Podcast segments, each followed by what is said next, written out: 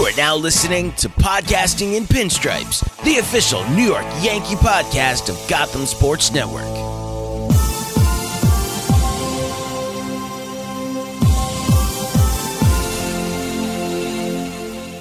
Welcome back to another episode of Podcasting in Pinstripes, the official New York Yankees podcast on the Gotham Sports Network.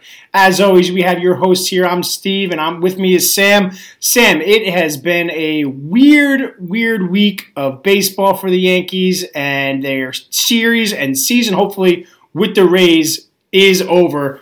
But we got to start talking about them and the Rays, and the Rays are looking good, and the Yankees have not looked good versus the Rays. What's going on? Steve, you know, last week was the first episode I was not in a good mood coming on with you after, you know, a midweek game late at night like we normally record. And this one, despite what turned out to be a thrilling weekend series with the Mets, uh, I'm not in a good mood after this one. The Yankees lost two of three to the Rays. And I'm thinking to myself yesterday, it was before the Yankees won the middle game of the series, five to three. I was thinking about sports, uh, especially my own observation in the NBA and in the MLB. In MLB, the Rays going into the middle game were four zero oh against the Yankees in the Bronx, and I think. And this is just the first thing that came to my mind yesterday. I think some of these teams have an advantage without fans. And I think that's the case with the Yankees in the Bronx. Uh, if we want to move sports, I think it's the case with the Raptors and the Celtics series. I think it's the case in NBA series where the teams are trailing in the series. I think coming back down from 2 0 or 3 1 on a neutral court is um, it, definitely is a lot different than when you're traveling back and forth. Um, the Rays struggled at Yankee Stadium last year. The Yankees won three of four one time. The Yankees swept a three game series the other time. Um, Steve, I'm I'm struggling here. I, I, can I can see that, and I've definitely thought about it with other sports too. And it's no shock here that you know you have teams like the, Marlins are playing pretty well, and then you know we make all the jokes going into the season that you know the Rays and the Marlins they haven't played in front of fans in forever, so nothing's changed. Um, and, and it, it, makes sense. It makes sense. I think you can see it in, in, like you said, in other sports. Watching basketball, I was even watching some some U.S. Open tennis, and and you, you, there was a noticeable difference there where people who are used to playing in front of fans, it's a different vibe. Um, but, but go, yeah, as I said, the Yankees always struggle down in Tampa, but they they do well here in the Bronx, and then they got their asses kicked by Tampa no matter where they played this year. So two times in two weeks at Yankee Stadium, Rays sweep and then take two or three. It's you know not to get too off topic away from the baseball here, but it's something I've noticed in a couple of sports, and I think it's definitely. And I'm not excusing the Yankees play. This isn't me bitching or complaining I think it's definitely a factor in these matchups that there's, there's no, no, fans at Yankee Stadium. Yeah, no, no, I, I totally agree with that, and it, it, it's both. The Yankees can play like shit, and they could, you know, they can need the fans to help play better. I mean, they shouldn't need the fans because they're, you know, a professional baseball team, but but it makes sense. And that I don't think this takes away that much from the Rays. The Rays are one of the best teams in baseball, maybe the best team in baseball as of right now. You know, they're 26 and 12. They, they, have had their way with the Yankees here, and I'm sure it, it, it definitely has a factor that there's not a bunch of, you know, 30,000 drunk idiots screaming at everybody in, in the Bronx. So it's it's uh, it's got to be a combination of everything. And, and, good for the Rays, they figured it out. They they're playing really well. But there were some fireworks, even though there was no fans. Um, on on Tuesday night, the game uh, ended a little, a little, you know, I don't say abruptly, but with with a little feist. You know, Chapman throws up and in. It doesn't hit anybody, uh, but it leads to some chirping. It leads to some suspensions. Uh, MLB kind of setting a, a, strong precedent this year. Started off with Joe Kelly uh, and continued with Chapman getting three games after throwing up and in. And the Yankees and Rays have become a legit rivalry now. It's always been Boston, but you know Boston is you know the bottom of the barrel right now, the, the Rays are the Yankees' main rival in the AL East. Uh, and they have been kind of a couple dating, dating a few years back. This goes all the way back, and Kevin Cash admitted it goes all the way back to that. You know, that's for you, bitch game of CC Sabathia. He admitted that they threw at the Yankees that day. Uh, and there's been a lot of, I think, total now we're talking 35 players have been hit by pitch over the past three years between these two teams. Um, there's definitely some animosity. There's definitely some hostility here. I do think Chapman was trying to go up and in. I don't think he went, you know, if you go up and in, you can't miss and can't go for the head. So Chapman messed up there. Um, but what do you think about the suspensions going around here? And, and, you know, nothing happened today. Actually, no, it did. Ben Heller got ejected for a, a stupid a stupid call by the ump here. But what do you think about Cash's statement uh, after the game on, on Wednesday, on Tuesday? Well, I'm going to start with Aroldis Chapman and Mike Brosseau in the ninth inning. The Yankees are up 5 3 in a game they absolutely have to have. Brosseau is the tying run at the plate. It's the first pitch of the at bat. Okay. Uh, he wouldn't be the tying run. If he hit him, then Willy Adames comes up as the tying run, um, and he just went yard two. He went yard two innings ago. That's what I. That's what I was saying. I meant to say if Brosseau got on, he was the. You know, it would have brought the tying run to the plate. Um, so it's the first pitch of the at bat. It's 101 miles an hour. It's up and in. The first pitch of the at bat is definitely the avenue. If you say, "Oh, it's on purpose," you could definitely go down that route. However, the Yankees lose that game last night. They're five and a half games back out of first place.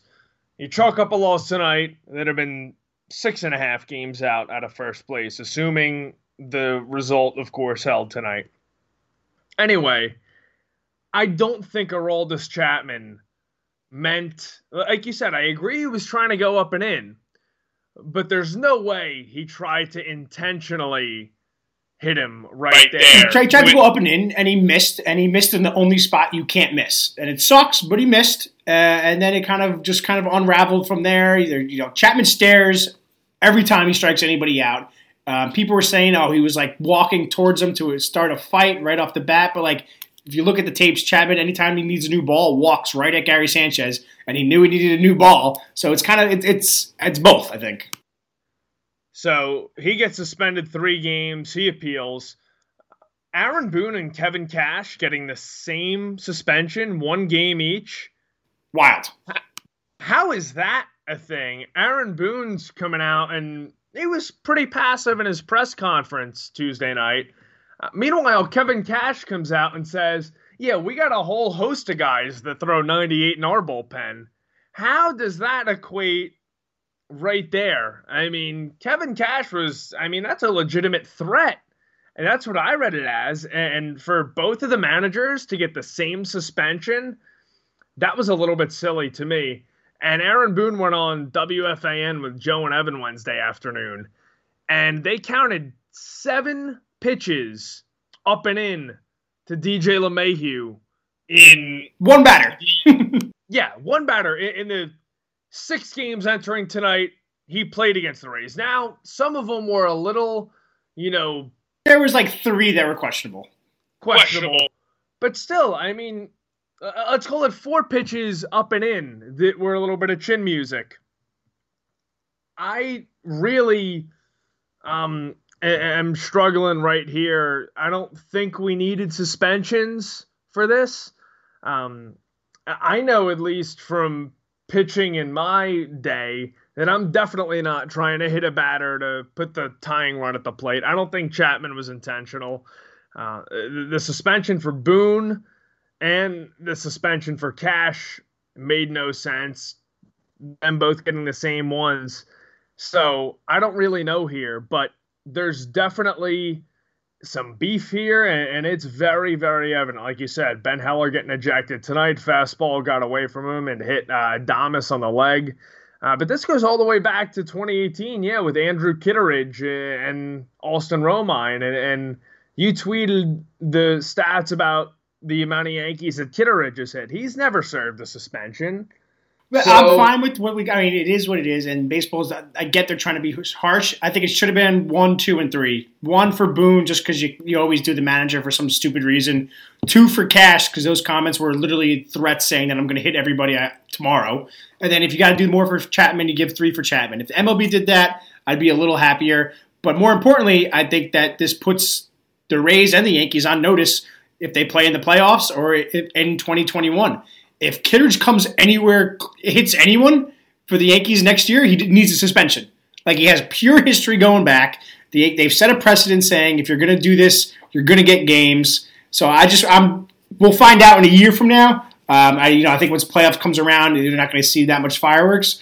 But it puts a, nice little you know star next to the next time the Yankees and Rays, or the next you know ten times the Yankees and Rays play with this little rivalry here because they're going to be one two at the top of the AL East. As you said, four and a half games here. Um, the Yankees still have a 99% chance of making the playoffs as of right now, according to ESPN. So they're struggling, but you know there's a lot, a lot of work to do for the Yankees, and thankfully we just don't play the Rays. The schedule opens up um, to a lot of teams that we haven't played, like the Orioles and the Blue Jays. Um, so it's a good time for the Yankees to turn it around. So let's get into our our, our, our good, bad, and injured for the previous week of baseball. Like you said, it's it started out pretty well with uh, you know a couple a couple wins. Started it got better with a couple wins versus the Mets, and then ended poorly versus the Rays here for this week. But the the one guy we got to talk about is uh, is Deivi Garcia. Finally gets called up. Um, knew he had electric stuff last year. If you've seen his future games highlights, you, it's probably the the clip most people saw of him before coming to the big leagues. Gets his first major league start versus the Mets and he dazzles him. Absolute dazzles of six innings uh, of no earned run baseball. It was really great to see. And this is a guy you go back to last year's trade deadline. Brian Cashman would not include him in any trade package for Marcus Stroman then of the Toronto Blue Jays. Stroman goes to the Mets. Cashman obviously gets a lot of heat, including for me. I wanted the Yankees to go all in last year. That wasn't Cashman's mantra when it came to moving Deivi Garcia. And my favorite thing about his debut was the, the two seamer moving in and out. Some scouts have said he hasn't had the great command, has struggled putting hitters away sometimes. That was not an issue against the Mets. He absolutely dazzled. A lot of people projecting him as a, as a number three or number four starter. I think that would be great. He's not going to overpower you with, you know, 96, 97 mile an hour heat, but he had great command against the Mets. And this is somebody in the Yankees farm system who they obviously uh, value highly. Of course, everybody was calling for Clarke Schmidt. Everybody wanted Clarke Schmidt. Well, he's not on the 40 man roster. The Yankees are clearly playing with service time there. But we got to see a young Yankees pitcher over the weekend and although he was returned to the alternate site, I'm sure we have not seen the last of Deivi Garcia, Garcia this year. And he showed exactly why the Yankees did not want to trade him. So, yeah, that great performance from him, uh, and I'm really looking forward to seeing more of him in the future. That that inside out two seam fastball to lefties and that coming back door in the righties is one of my favorite pitches in baseball for any pitcher. Yeah, he, he looks phenomenal. He took he threw that fastball 43 of the 75 pitches. So he, he threw that fastball uh, an insane amount, and he's got that wicked curveball that he's able to drop on on hitters here that, that induced a 37.5 whiff rate when he when he drops the curveball. And what I loved about him was his confidence. He worked very quickly. Uh, someone mentioned a great point that he's been on a pitch clock in the minors his whole career. So he, is, he works quickly, got to the mound, and he, he, was very confident. And that's really what I liked about him. He put six strikeouts for the Mets. He had unreal strikeout ratios. Um, last year when he's working his way through the system. And then you mentioned the, the, trade deadline, so that also ties into it. You know, the trade deadline came and went, and the Yankees did absolutely nothing. Um, and it's likely because Deivi Garcia was going to be traded. If there'd be anyone who came and Cashman called, it started with him. That seems like the that was like the uh, kind of the mo for everybody. They asked about uh, the Clevinger trade, and Cashman kind of said that starting point was two of three of these guys: Clint Frazier, Clarke Schmidt, or, or Deivi Garcia.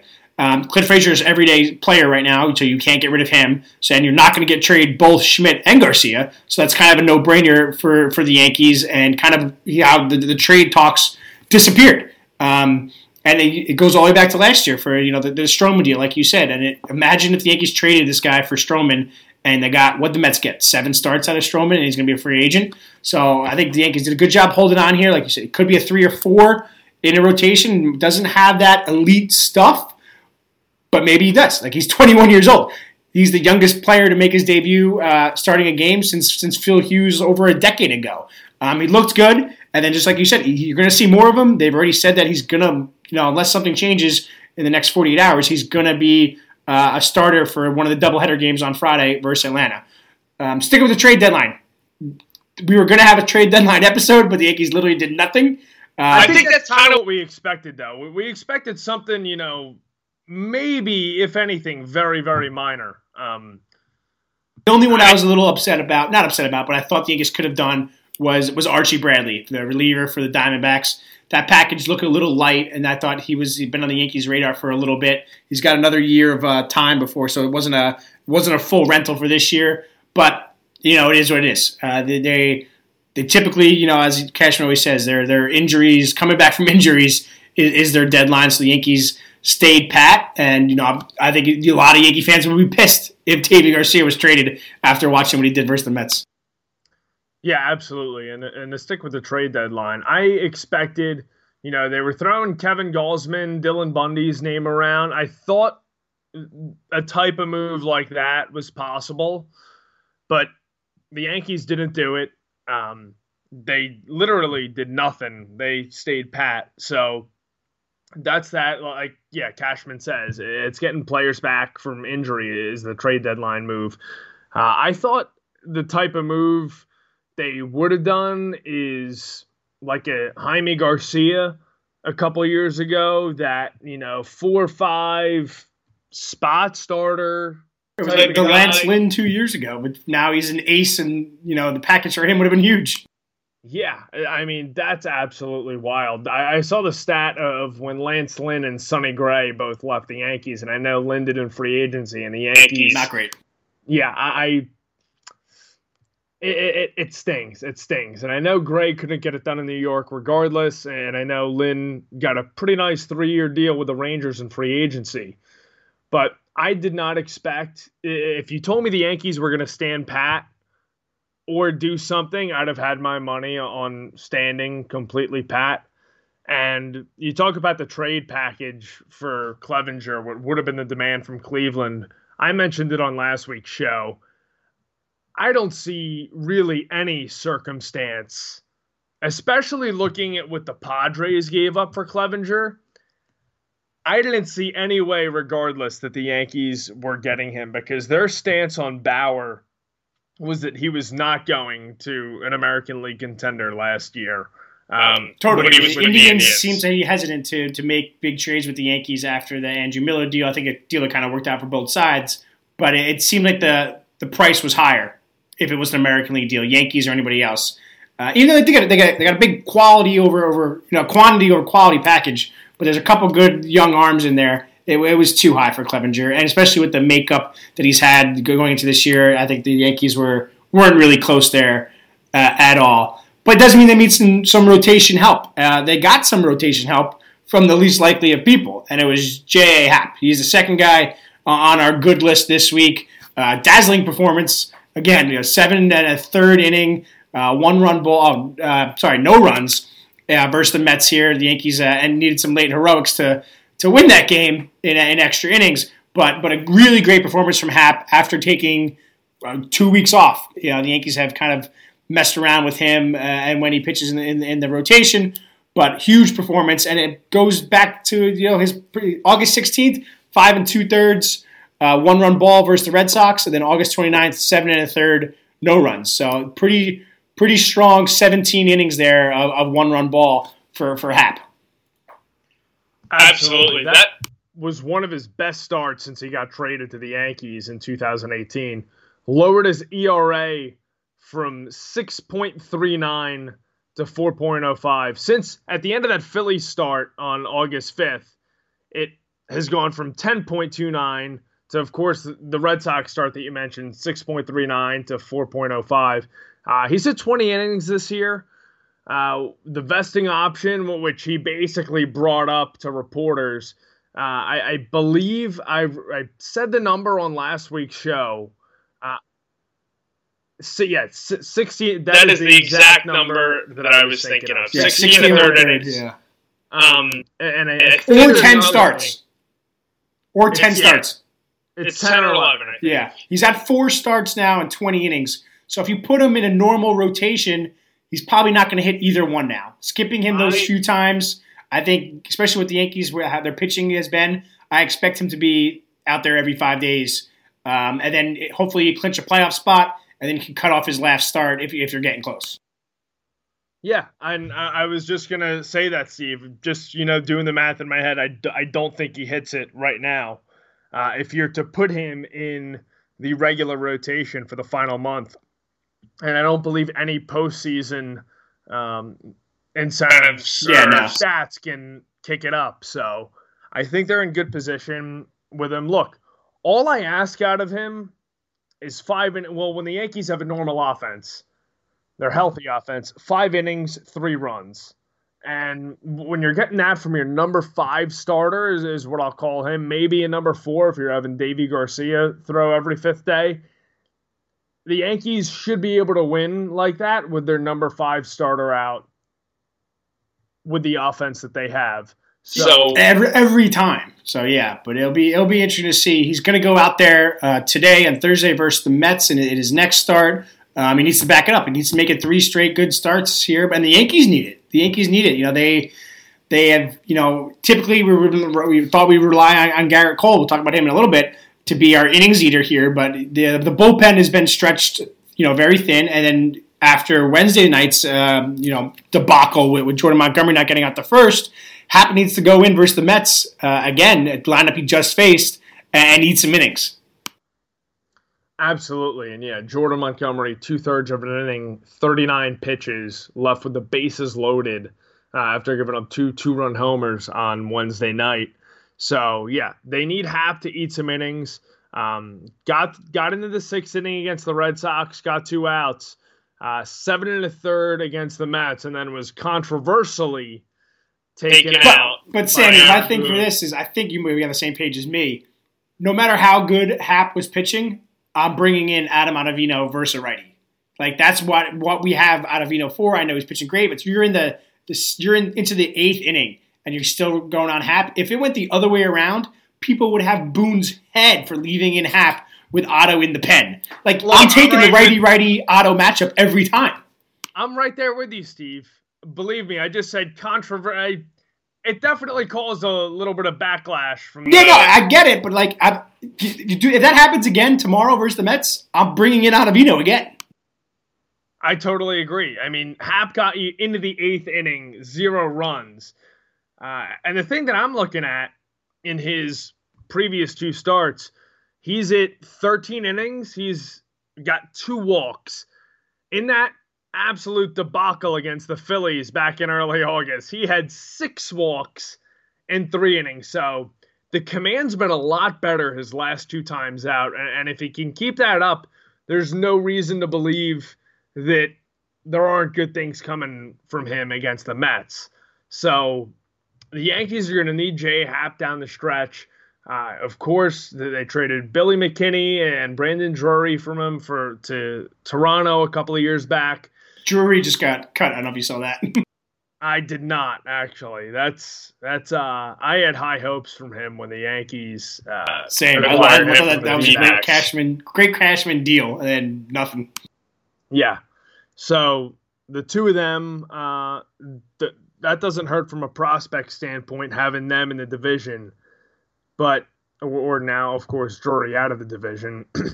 Excuse me, but Happ, they gave him a big contract after that 2018 season, uh, and he definitely hasn't lived up to it. But if he can be a staple in the Yankees' rotation for the last month of this shortened season, uh, the Yankees will leave. Fans might leave uh, with a good taste in their mouth from his tenure because you know down the stretch in 2018 he was their best pitcher. You know the game one start against Boston didn't go as well as we had hoped, but uh, the Yankees are going to really need him down the stretch, especially you know Paxton on the IL. Um, Gerrit Cole still looks like he's getting his feet wet a little bit. We're going to get to him. Um, Tanaka, and then you got 21 year old Deivi Garcia. Yeah, so, and, and that's he's going to need to step, up, and he stepped up his last two times out. Yeah, yeah, we'll see. We'll see what happens today versus the Mets again. Uh, quick, quick third person on the good list. He's a repeat because he's because uh, he's amazing and we love him. Luke Voit, still 13 home runs, tied for the MLB lead. You know, absolutely slugging the crap out the ball. Um, and there's really not much to say about else to say about him. He's been awesome. He's got some opposite field home runs this week. He's, he's pulled some. He, he, looks great on the field. He looks like he was hurt and still hitting home runs. So a quick shout out there for uh, for Luke Voit, just just doing what needs to get done here and, and just becoming a, a legit MVP candidate as of right now. Yeah, absolutely. And like you said, legit MVP candidate. He has been tearing the cover off the ball and we said it last week. Where would the Yankees be without Luke Voit? And it seems like I know he went 0 for 5 tonight, made the final out with the two tying run, or the at, with him as the tying run. But this guy's hitting all fields. He's tearing the cover off the ball. He's batting everywhere. Lead off, second, third, fourth, wherever the Yankees need him, he's hitting. And this is a trade made two years ago like we talked about last week, the Yankees were looking to clear up a 40 man roster spot, but Luke Voit's been everything they've wanted and then some this year. And when you take health into account, he's got to be the Yankees MVP. And if he keeps this going and leads the Yankees into a playoff spot, which they're in very good position for right now, he's definitely going to finish up there in MVP voting. Yeah, I think you know Mike Trout looks healthy and looks like Mike Trout, so he'll probably take it. But he'll be in the discussion, which will be fun and kind of crazy that we'll that we're discussing Luke Voit as an MVP. Him and DJ LeMahieu at the one-two. It'll be interesting to see when and if Judge comes back how they how they deal with that. We'll figure it out in a few weeks, hopefully. Uh, so that's the good list. The bad list. It seems like we could have put a lot of people on this the past two weeks here, but we'll start with the person we least expected to be on this list ever, and that's Gerrit Cole back to back performances, not great. Even go back another another start here, totally not his fault here, but the Yankees have lost three of the last times Gerrit Cole has took the mound.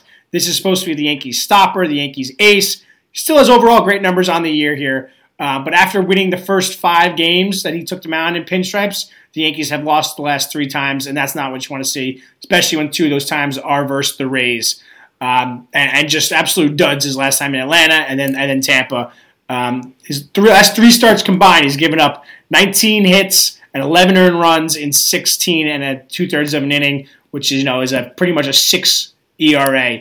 Not what you need from Gerrit Cole. He's been honest, says he needs to figure it out. He was definitely frustrated the past two times out there. Uh, hopefully, this is the last time Cole's ever on this list, but but not not not great.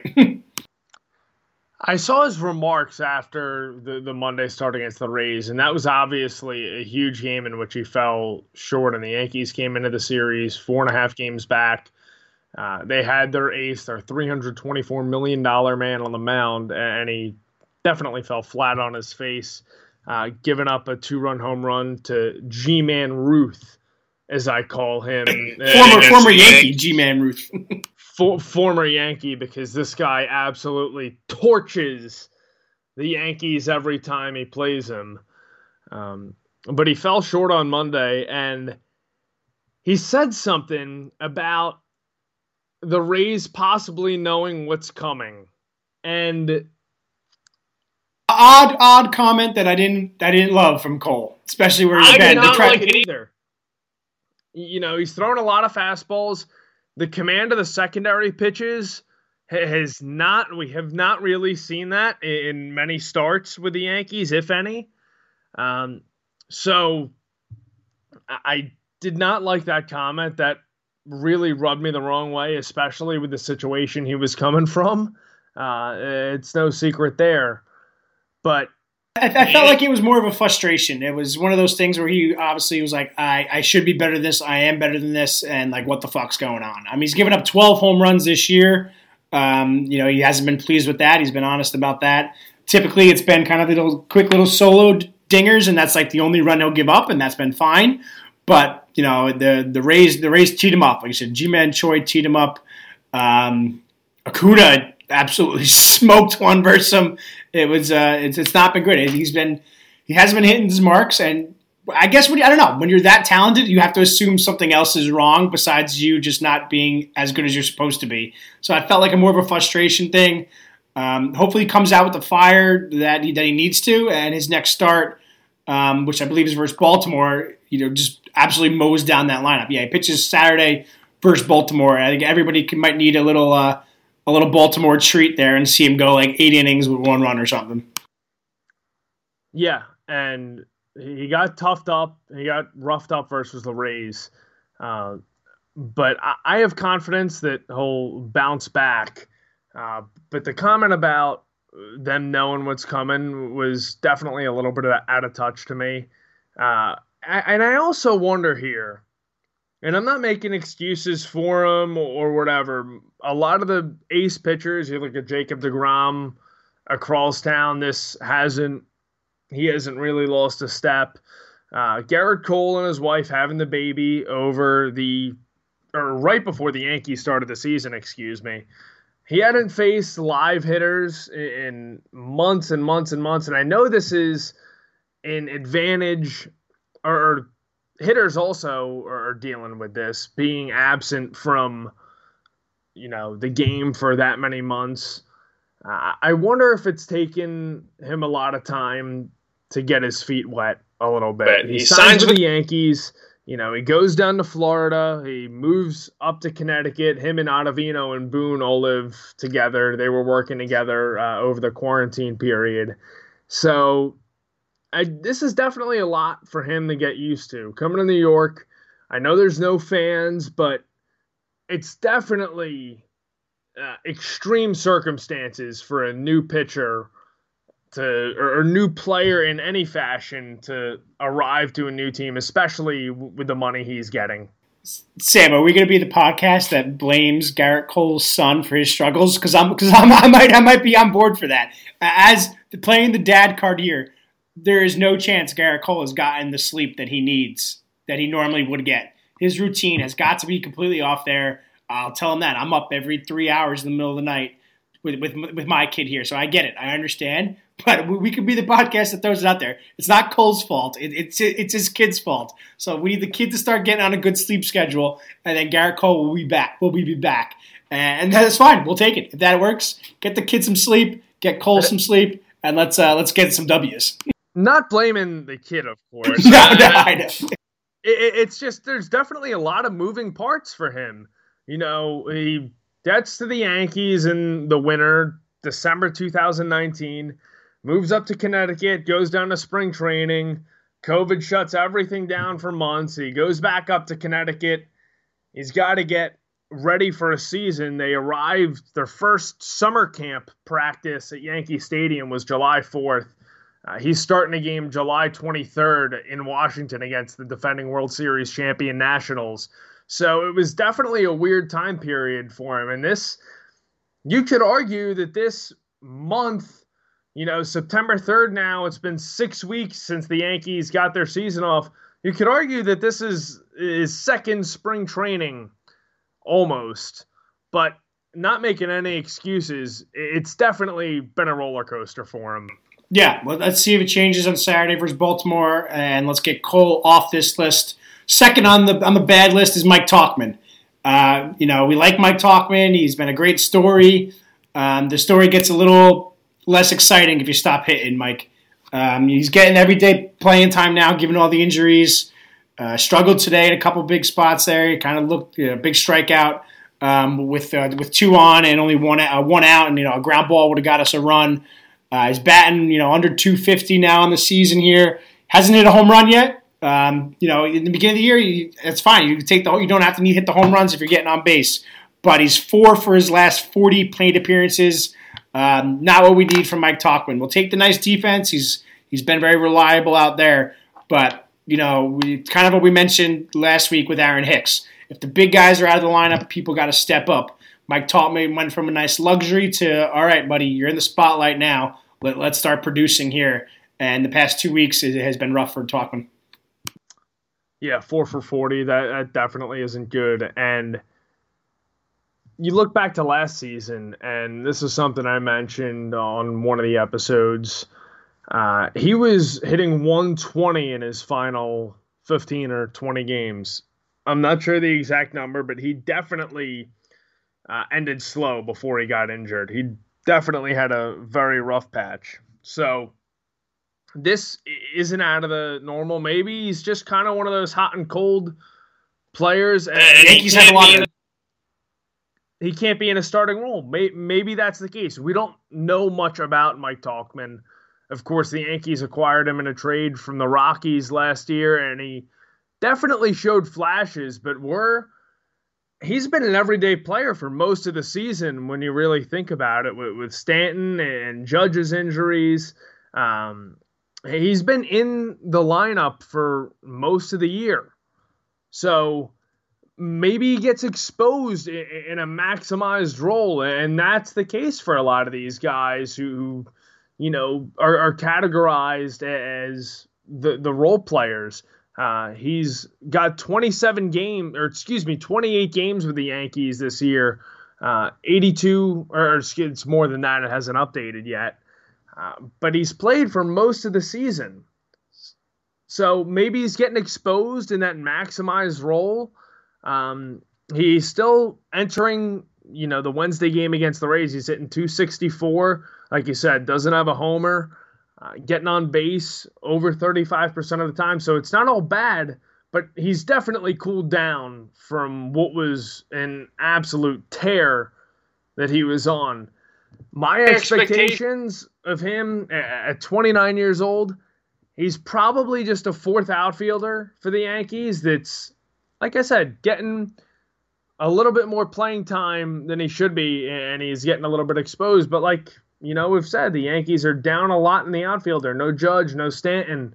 It's they need him to step up, uh, and I think he could be a starter. I think he could be a starter in baseball. Uh, I think it's just a cold streak. That's fine. You know, when, you know if you're if you're on the bad list, it doesn't mean you suck forever. It just means the past couple times have not been not been great around the around the around the lineup, and that's kind of what's happened with Tauchman. You know, before. Uh, you know, entering mid mid August, he was he was doing awesome. He was batting over 350. He was getting on base over 400, uh, you know, 40 percent of the time. So he's getting there. He's you know, the, the, the, power. Hopefully it comes. You know he's got that lefty swing that you would like to see him pull a few balls and, and see what happens. Hopefully this is just a cold spell. Um, we, we both think he should be in the lineup. We definitely over Brett Gardner, even with these struggles, if we had the choice. Um, so hopefully it's a cold spell and, not what you, are what you're saying of you know getting overexposed here, kind of like kind of like we talked about last year a lot with with Austin Romine. Um, hopefully, it's not the case. It's the opposite of that, and it's just a cold spell. So we'll, we'll see what happens with Tauchman. He's still going to get some get get those at bats. His defense is still there. He can play all around the outfield. Um, but but yeah, he's coming up and he's coming up in some big spots the past few games and, and hasn't looked good. So hopefully, he shakes it off, and it's not a a season long thing. You know, I'll take a two week slump, but the two week slumps look a lot bigger this year than they would have last year. Yeah, for and that's the case with every player. The the two week slump. We talk about Gleyber Torres before he got injured. It's definitely maximized and looked at by fans a lot more in a 60 game season. Gary Sanchez, Brett Gardner are a couple of the names that could go up there. Uh, Gerrit Cole, even, even though of course, regardless, you know, mini slumps for pitchers are, are looked at uh, a lot close, a lot more close. But yeah, four for 40 in a 60 game season, four plate appearances per game, 60 times four. He's definitely not going to be playing all 60, but that's 40 of your 240 plate appearances. So, which for an everyday player is around little over 600 every year. So, like you said, good point. It's definitely a lot more maximized, these cold streaks. And let's hope he can turn it around because the Yankees are going to be without Judge for a while. We're going to get to Stanton. So they're going to need him a lot. And re- regardless if he's playing, uh, the Yankees are still going to be using him as a defensive replacement late in games for Clint Frazier, even though Frazier, like we've said, has shown more improvement in the field. Tauchman's still going to be coming in on defense late in games, uh, and that should buy him a plate appearance or two that the Yankees are definitely going to need. I have confidence that he's going to break out of this, that it's not going to be four for 40 bad all the time. But yeah, he, landed on the bad list this week. It's, yeah, it, it happens. It happens. Uh, final guy, uh, Tyler Wade. I think it's a pretty obvious one here. Um, I, I, support Tyler Wade uh, on Twitter, and I get killed for it all the time. I just want to make it clear that my support for Tyler Wade is him being the 25th man on an MLB roster or whatever, how many, 28th man this year. He is the perfect end of bench guy who can play around all around the field, come in for pinch running, defensive replacements. Uh, if you need a timely bunt, I've I said it. You can check if he's in a full time starter role. He needs to hit, and he has never proven that he can hit. He's in that full time starter role now with Torres on the bench, and it's coming out that he cannot hit. And that's kind of what we know about him. People are freaking out about him, telling him get him off the roster. He, he I think he has deserves a roster spot, but not a starting spot. Unfortunately, given all the injuries, he gets launched into the starting spot, uh, and, he, and he's struggling. He's he's batting. He had a home run. Though. I will say he did have a home run since we last recorded, which is which was nice. But you know he's, he's a 150 hitter. He's a 200 hitter max. Um, it, you know Tyler Wade is is Tyler Wade, and he's he is the guy that un, hopefully, unlike Tauchman, when plays long stretches, gets exposed that he can't really hit MLB pitching when you look at the Yankees roster, 25 men in a normal season, they are one of those teams that have a luxury of being able to have this guy on the roster who legitimately can't hit when given extended playing time. They can insert him, like you said, pinch runner, defensive replacement. Um, but this guy cannot be in any starting role long term, and that's been the knock on him for years when the Yankees have had him up in the majors. This isn't something new. Uh, it's not totally out of the ordinary. So, yeah, the Yankees need him to play now, though. Uh, Jordy Mercer, it looks like that experiment is over unless he returns to the alternate site out in Scranton. Uh, I hope it's over for good. I want Gleyber Torres back, and I want Gleyber Torres playing well. But for now, Wade is into his starting role, and yeah, like I said, this, this is nothing new. This has been the knock for a long time. He's one of the best base runners there is. Uh, he's you know can play defense at multiple positions, but the Yankees have they may as well bat a pitcher if they're. It's it's, it's sad, but it's true. I, I give him a little credit. He's a little better than a pitcher, but not far. Uh, in his four-year career, bit, bit, of an exaggeration, but not that far off. In, in his four-year career, he's played 137 games. He's gotten 259 official plate appearances. He's batting 193 with four home runs and 21 RBIs. Um, and the, the, the, I think the crazy part about that is, you know, 137 games. A lot of time is defensive replacement and not full starts. Um, I should look up the amount of full starts he has, but only has 10 stolen bases. So I, I need more stolen bases. He's got on base a few times today It didn't make sense for him to steal when he walked because the Yankees were down four. But that's kind of what I need. But he didn't, then at the same time, he made a kind of a. He did go on a three-two pitch and then got caught, hung up, and got doubled off. It was it was a, a line drive uh, to the outfield, and he, there's no chance of him getting back. But if, when he does get on base, he needs to absolutely maximize those opportunities. He needs to steal second, steal third, and then a walk from Tyler Wade all of a sudden becomes a fly ball, gets an RBI. And those situations happen haven't happened yet for him. So it's uh, like I said, he's, he's, he's a bench guy. He always will be a bench guy. Unless something magically changes, this guy is going to be a bench guy. Uh, the Yankees hope that the injuries don't continue to pile up and they can return him to the bench.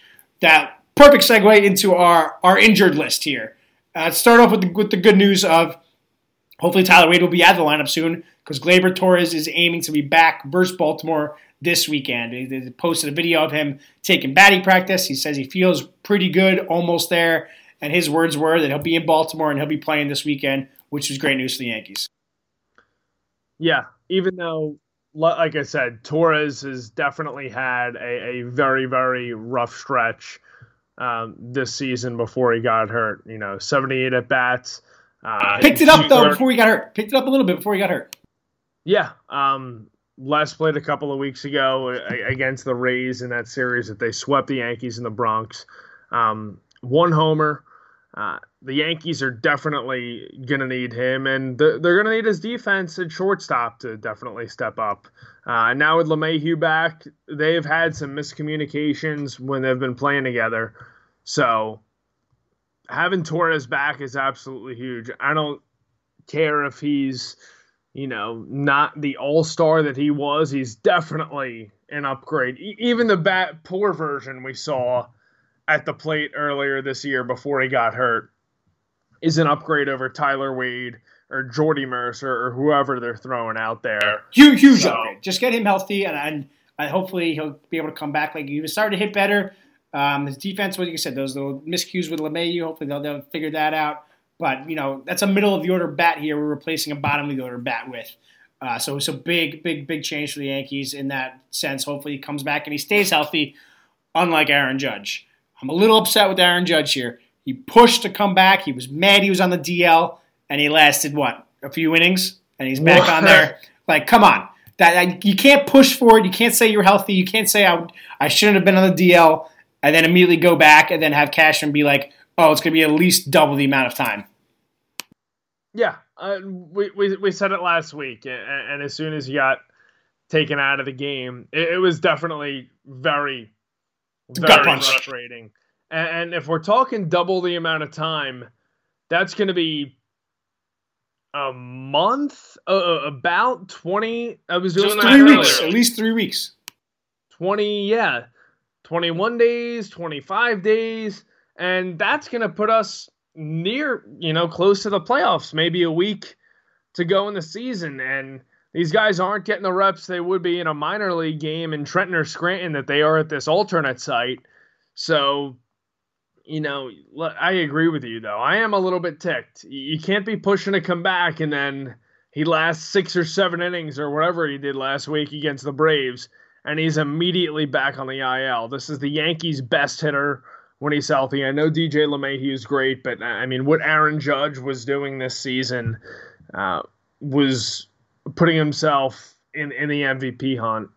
So, like you said, I, I am definitely a little bit annoyed, and it's kind of just a wait and see. Yeah, do you think he's injury prone? Yeah, there, there's some, there's some, there's some. He kind of has to be at this point. You know, I mean, I'm gonna, you know, not count. You know, when he got hit by the pitch that, that lost him, you know, 40 games. I agree. I, am not uh, counting that. Nothing you do there. Um, the oblique is kind of a weird injury too, but I'm, not, I'm also not going to count the the broken rib. I mean, that you know, who breaks their rib under their collarbone on a diving play? Like, I'm not going to count that one against them. I'll count the oblique, the hamstring, and, and you know the the calf here, the, the, soft tissue injuries here. But broken bones are broken bones. Um, so we'll, we'll, see what happens long term with Judge, but uh, I'll focus on that in two years. Like he just started arbitration, so I'm not worried about that yet. But needs to get healthy, like you said. Only only going to have like five six games at this point to, to get into full swing for the playoffs, assuming the Yankees will be there.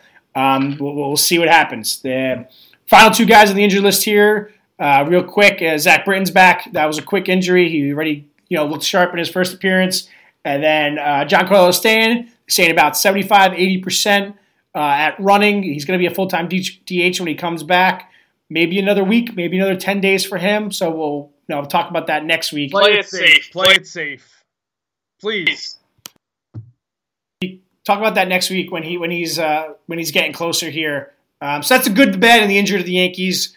Uh, you know, as we now are in September already for baseball, even though they only played 35 games here. Um, makeup game Thursday afternoon versus the Mets. Three, four versus Baltimore. Then three versus um, Toronto after Memorial uh, Labor Day weekend. Jesus, already Labor Day. Uh, then four more versus versus Baltimore. So that's eight versus Baltimore and three versus versus Toronto here. Uh, Sam, I think you, you got to win eight of these games, right? Yeah, absolutely. Four, four times, yeah, eight, 11, 12. Um, nine to 12 here if you're the Yankees. Um, if you're counting that Mets makeup game tomorrow. Um, yeah, you're right. Forgot that one too. Yeah. Yeah, you're right. Yeah, yeah nine. I want nine. Nine. Nine of 12. Um, would would put the Yankees. They're 19 and 14 at, at the close of play, or excuse me, 20 and 15 at the close of play. Um, Wednesday evening, nine of 12 would make them 29 and 18. Um, that would pretty much lock them into a playoff spot. You can go 500 the rest of the way. Take advantage of teams like Baltimore. Toronto's played pretty well.